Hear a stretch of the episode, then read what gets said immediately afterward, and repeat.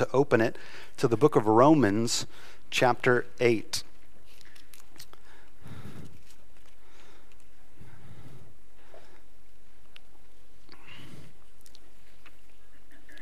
This is not where the traditional uh, Palm Sunday reading comes from uh, in Romans chapter 8. But as a church family, for this year, we're going through the whole New Testament, looking at the beginning and the end of each New Testament letter.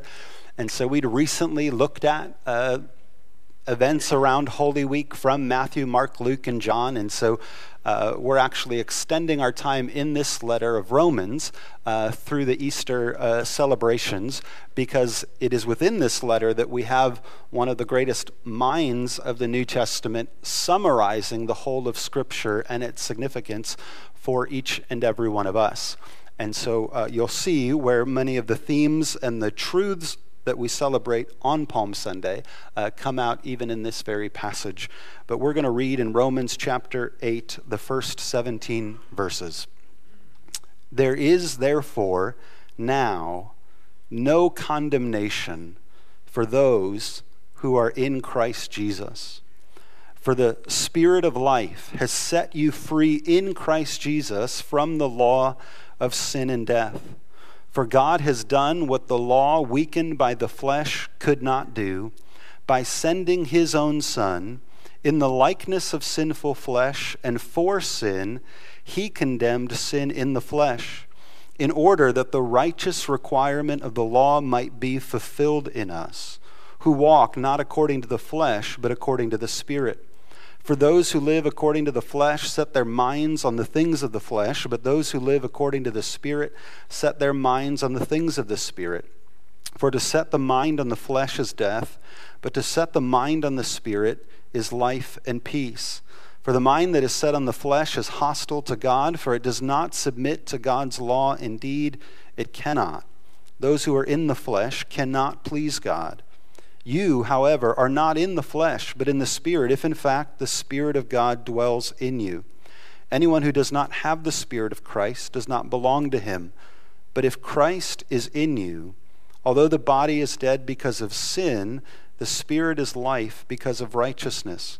If the Spirit of him who raised Jesus from the dead dwells in you, he who raised Jesus Christ from the dead will also give life to your mortal bodies through his Spirit who dwells in you. So then, brothers and sisters, we are debtors not to the flesh to live according to the flesh, for if you live according to the flesh, you will die. But if by the Spirit you put to death the deeds of the body, you will live. For all who are led by the Spirit of God are children of God. For you did not receive the spirit of slavery to fall back into fear, but you have received the spirit of adoption as sons, by whom we cry, Abba, Father. The Spirit Himself bears witness with our spirit that we are children of God, and if children, then heirs, heirs of God, and fellow heirs with Christ, provided we suffer with Him in order that we may also be glorified with Him. and that'll conclude our reading for this morning. that first verse is where we'll spend the majority of our time unpacking it. We're coming into the middle of this letter, but this is a verse worth committing to memory. There is therefore now no condemnation for those who are in Christ Jesus.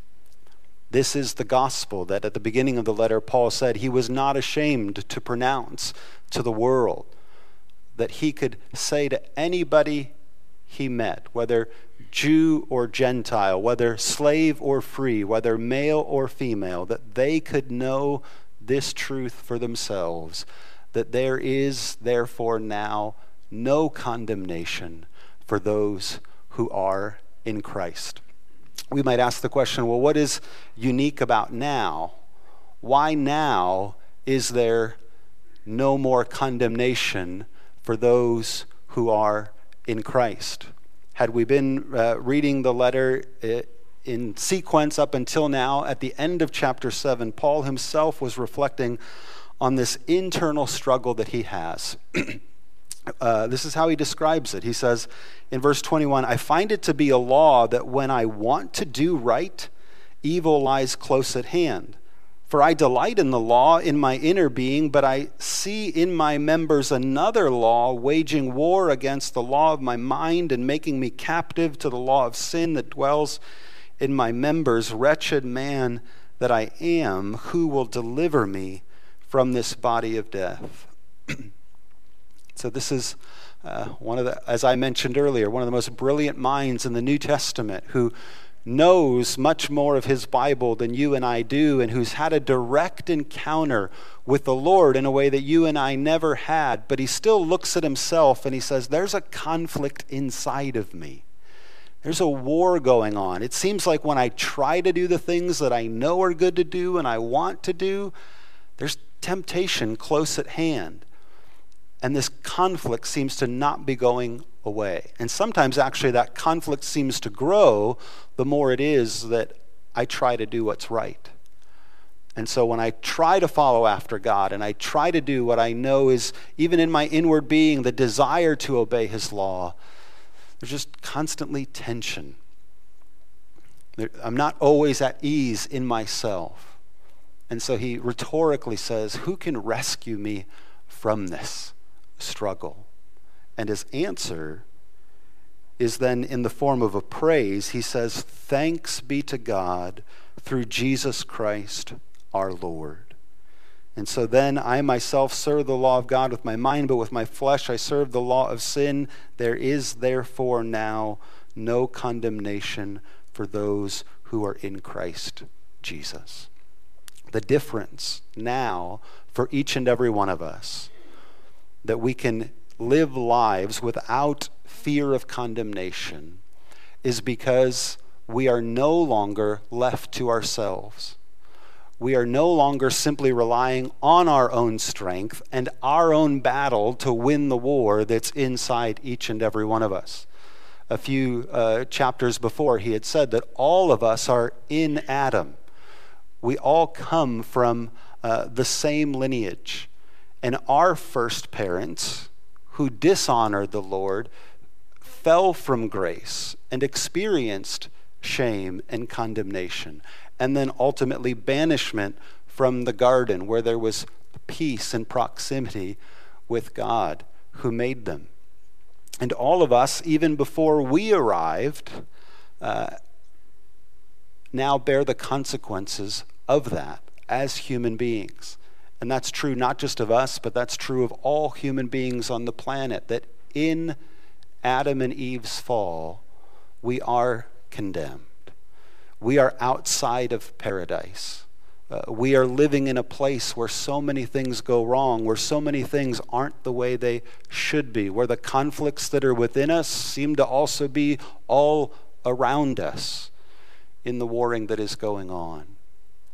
And so the good news that we celebrate in the gospel is not that we have now figured out a way just to try a little bit harder. Here's a new diet plan or a workout program, or here's the next class you can sign up for online. And once you just take this, you and I can be okay. That's not the good news. The good news that we celebrate now is that all of us who were in Adam can be in Christ. And by being in Him, we can now experience fellowship with God, communion with Him, with no barrier from our sin or our shame. And so, why now? Because the King has come. He has come to rescue us. That's what we celebrate on Palm Sunday. Jesus' entrance as the king into Jerusalem. He did it in a humble means, but part of the prayer that was said as he entered into Jerusalem on that Palm Sunday was to cry out, Hosanna, blessed is he who comes in the name of the Lord. And Hosanna is this prayer putting together two words to say basically, save us now. We need you quick. Help us now and Jesus entering into Jerusalem with those cries being offered Hosanna, blessed is he who comes in the name of the Lord, is sort of the prayer and the answer being said at the same time. We need you, and you're here. We're desperate, but you've come. We were almost gone, but you rescued us. the king who we've all been waiting for has come. He entered specifically, physically into Jerusalem that holy week in his earthly ministry, which for all of his disciples knew was a point of no return. He knew what was going to take place there, and if he wanted to, he could have avoided it. He never had to go to Jerusalem. He could have been outside of it and safe and secure.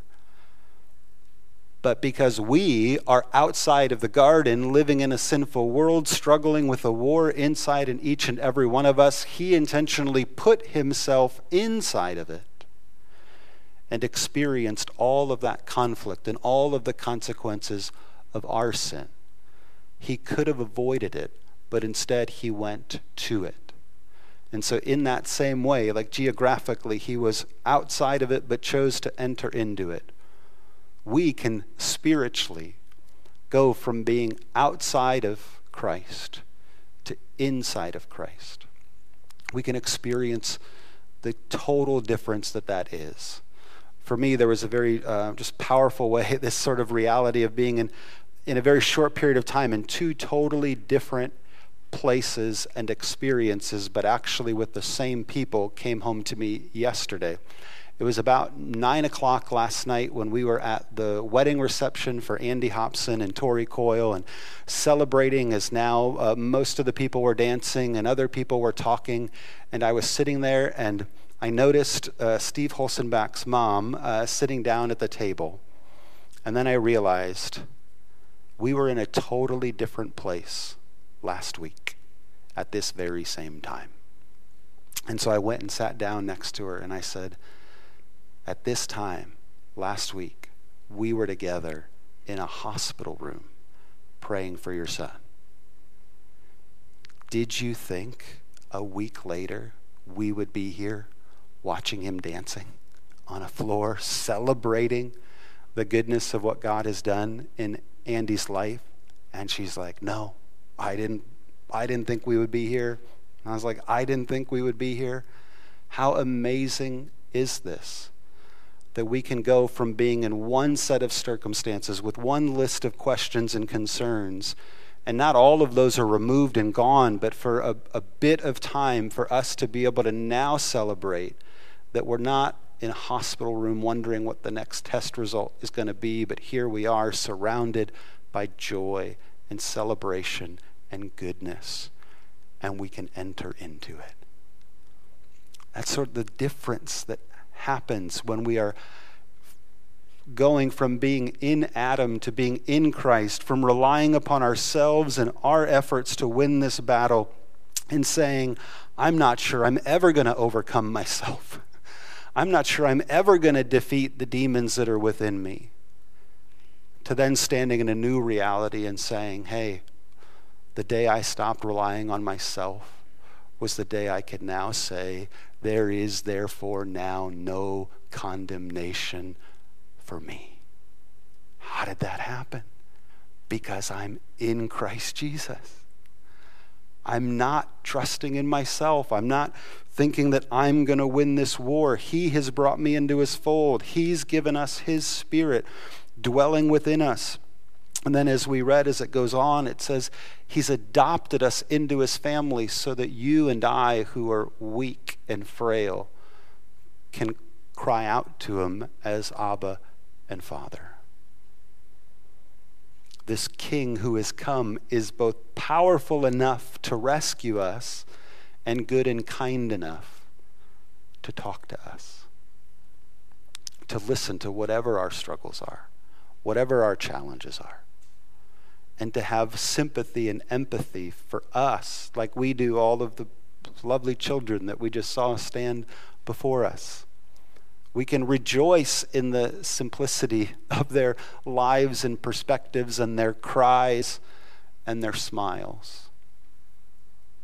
And Paul is saying that's how our Heavenly Father views us, and He has sent His Son, the King, to come powerful enough to rescue us and to bring us into a new reality where rather than feeling overwhelmed by all of our faults and failures, we're in a new environment of safety and security, that we can bring all of those things before Him and say, God, can you help me with this? you know where my weaknesses are, you know where the temptations are. And I've learned that I'm losing the ability to fight them on my own. But I want to rest in you and experience the goodness of what you have offered. If, if you don't have a Bible still open, I invite you to open it again to just see how this chapter continues, to see this theme. We'll pick it up in verse 26 of Romans chapter 8. This is the ongoing goodness that you and I can experience in this new reality of being in Christ. Romans 8:26 Likewise the Spirit helps us in our weakness for we do not know what to pray for as we ought. But the Spirit Himself intercedes for us with groanings too deep for words. And He who searches hearts knows what is the mind of the Spirit, because the Spirit intercedes for the saints according to the will of God. And we know that for those who love God, all things work together for good, for those who are called according to His purpose. For those whom He foreknew, he also predestined to be conformed to the image of his Son, in order that he might be the firstborn among many brothers. And those whom he predestined, he also called. And those whom he called, he also justified. And those whom he justified, he also glorified. Well, what then shall we say to these things? If God is for us, who can be against us? He who did not spare his own son, but gave him up for us all, how will he not also with him graciously give us all things? Who shall bring any charge against God's elect? It is God who justifies. Who is to condemn? Christ Jesus is the one who died, more than that, who was raised, who is at the right hand of God, who indeed is interceding for us. Who shall separate us from the love of Christ? Shall tribulation or distress or persecution or famine or nakedness or danger or sword? As it is written, For your sake we're being killed all the day long. We are regarded as sheep to be slaughtered. No, in all these things we are more than conquerors through him who loved us. For I am sure that neither death, nor life, nor angels, nor rulers, nor things present, nor things to come, nor powers, nor height, nor depth, nor anything else in all creation will be able to separate us from the love of God in Christ Jesus our Lord. Amen. It preaches itself. I don't need to say much more than what it says. So then the last thing for us to consider is so why not today? If the King has come and made possible for each and every one of us that we can now know life in Him without condemnation or shame. And we can look forward into life and know that nothing would ever be able to separate us from that love. Then why not today place yourself in His care? Why not today place the hope of your eternity in His hands and no longer yours? Why not today experience unconditional love that will not change as you and I change, but will remain a constant in each and every circumstance. Why not today enter into the joy of the Lord who was willing to enter into Jerusalem for you and for me? Let's pray. Heavenly Father, we thank you for the goodness of your word and the greatness of your love. That you heard and responded to the cries of your people who asked for you to save them now. And that we can know the strength of that love and be drawn into it still 2,000 years later.